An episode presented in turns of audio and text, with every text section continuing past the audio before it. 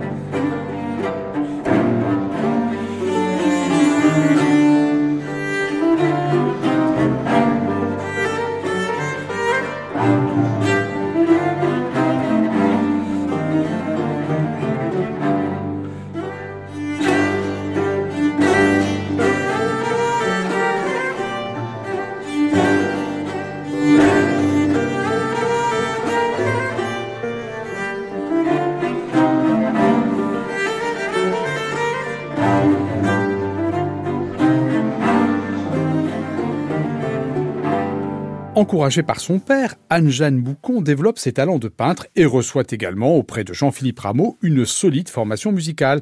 Rapidement, elle impressionne son maître et tout le monde musical parisien par son talent de claveciniste, sa virtuosité et sa facilité de déchiffrer à vue n'importe quelle partition.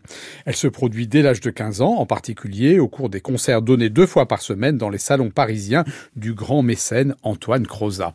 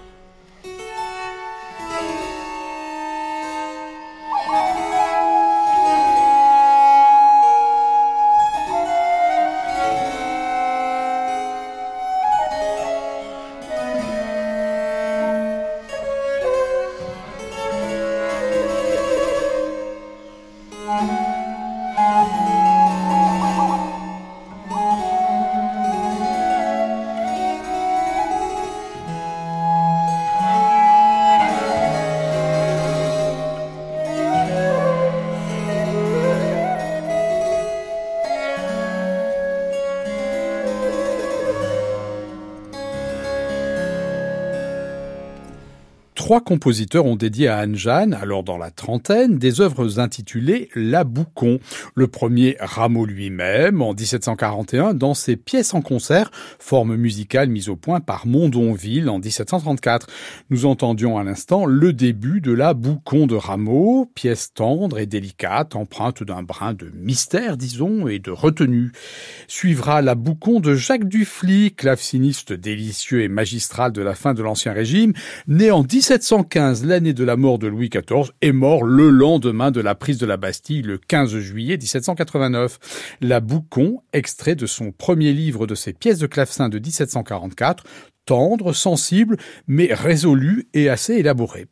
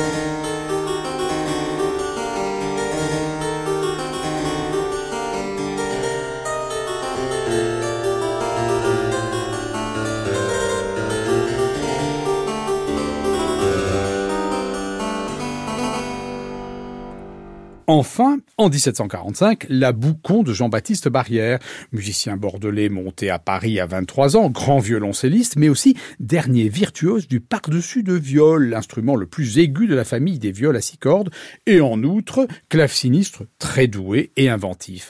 Sa Boucon figure dans le sixième livre de ses sonates et pièces consacrées au clavecin.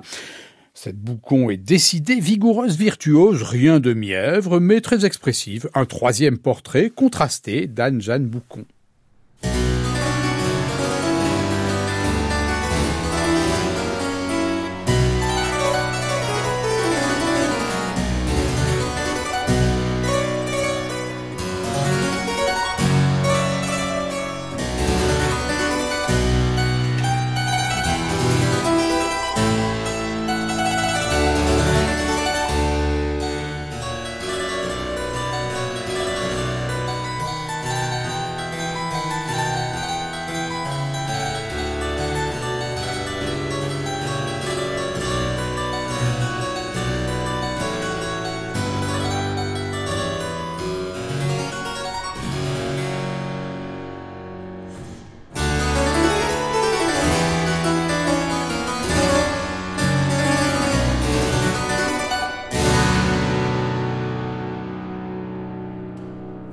La mort d'Étienne Boucon en 1735 fait de sa fille Anne-Jeanne, encore célibataire et pour longtemps, l'héritière principale de sa fortune, malgré la demi-douzaine d'autres enfants vivants.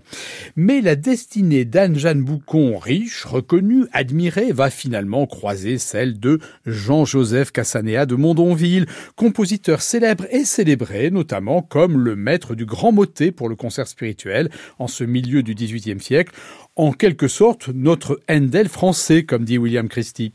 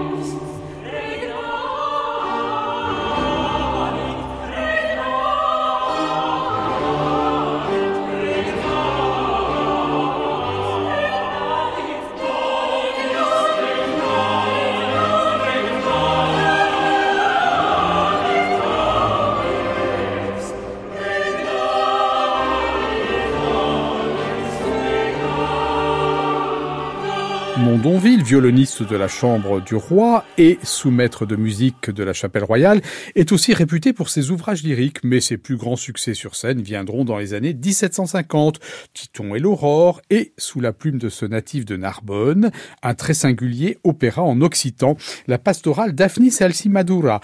La tendre idylle qui va se nouer entre Anne-Jeanne Boucon et Mondonville nous conduit naturellement, directement, par anticipation, à cette ère d'Alcimadura, gazouillat sauseles, c'est-à-dire en langue d'oeil du gazouiller oiseau.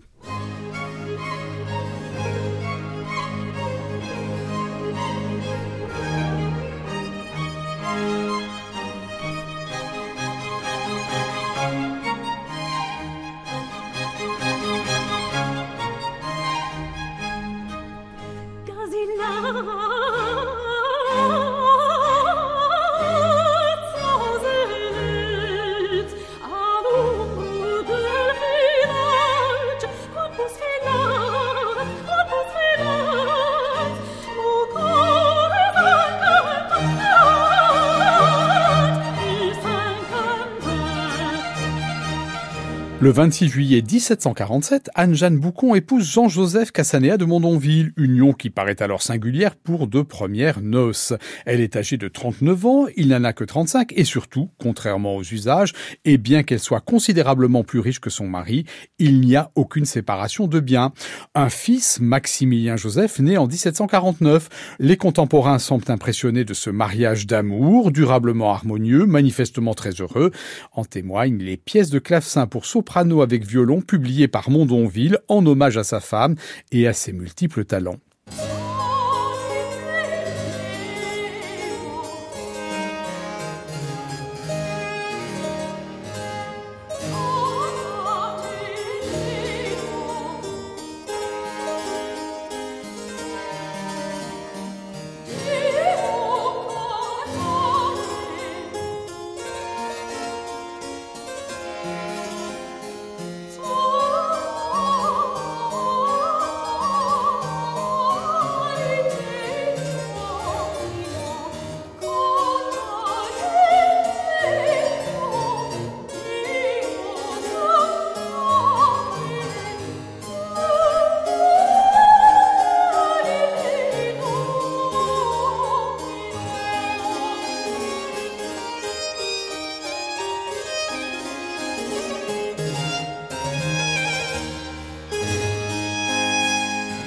Que dirais-je de Madame de Mondonville, autrefois Mademoiselle Boucon s'interroge l'organiste compositeur d'Aquin. De quelle expression se servir à son sujet? La seule convenable est celle-ci, Madame de Mondonville est ravissante. Apollon et l'amour pouvaient-ils mieux faire que d'unir ensemble deux de leurs plus intimes favoris? Heureux les amateurs qui sont admis dans leur société, ils goûtent ces beautés sublimes dont les muses seules avaient autrefois le secret.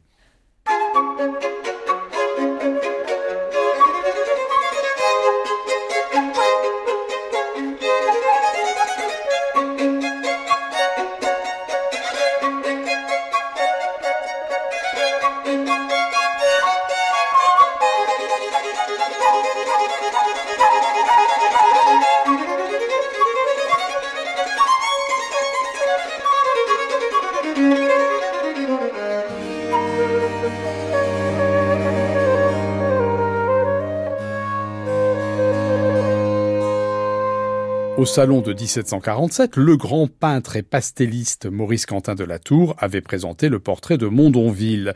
Au salon de 1752, ce sera celui d'Anne Jeanne, l'une des très rares effigies de femmes musiciennes au XVIIIe siècle, représentée avec son instrument. Vous pouvez voir les deux portraits sur le site de l'émission. Jean-Joseph est représenté avec son violon. Anne Jeanne, 44 ans, âge assez avancé pour l'époque, apparaît pleine de charme, plutôt impressionnante, juvénile, pleine une carnation délicate, l'œil à l'éclat vif mais sous contrôle, le nez fin, un peu long peut-être, la commissure des lèvres prête à sourire, elle est accoudée à un clavecin par-dessus le clavier.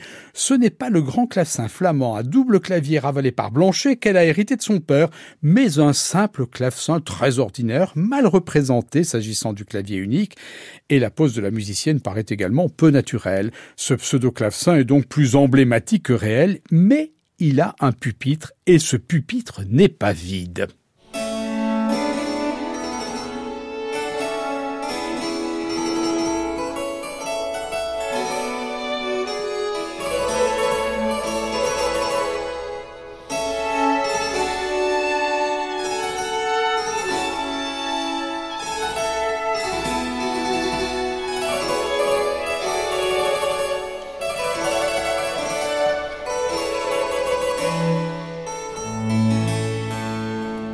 Sur ce pastel établi pour la postérité, on déchiffre non sans un pincement de cœur le titre, certes presque effacé mais incontestable, de la partition manuscrite posée sur le pupitre. On lit pièce de clavecin de Madame de Mondonville, elle n'était donc pas seulement une claveciniste virtuose, mais aussi compositrice. Comment aurait-elle pu ne pas l'être? Et l'on se prend à rêver que quelque part, une âme inspirée va procéder à la révélation, à l'invention, comme on disait alors, d'un feuillet jusque-là égaré ou mal attribué, ou même de tout ce recueil perdu que Maurice Quentin de la Tour n'aurait jamais dû abandonner sur le pupitre dessiné au pastel. Partout, il faut chercher.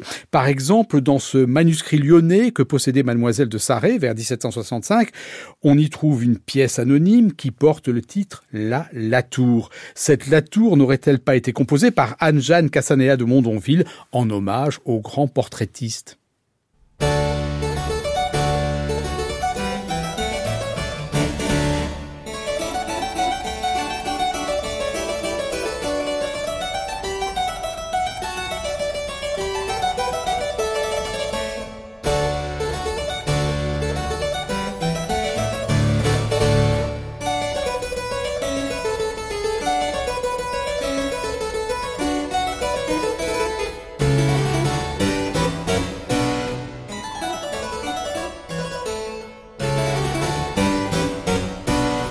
On espère, mais vite, on se surprend à ne pas désirer savoir, car si cette musique n'est en rien indigne, nous venons de l'entendre, ici la puissance se confond avec la vigueur, la carrure empêche tout épanchement, trop de clarté, trop de certitude, et rien de ce je ne sais quoi de gracieux et d'exquis qui reliait les esquisses de Barrère et surtout de Dufly à cet abandon, sans apitoiement ou mollesse, plein de quant à soi, mais non sans nostalgie de la pièce offerte par Jean-Philippe Rameau à son élève Anne-Jeanne Boucon, devenue maître et maître musicienne souveraine.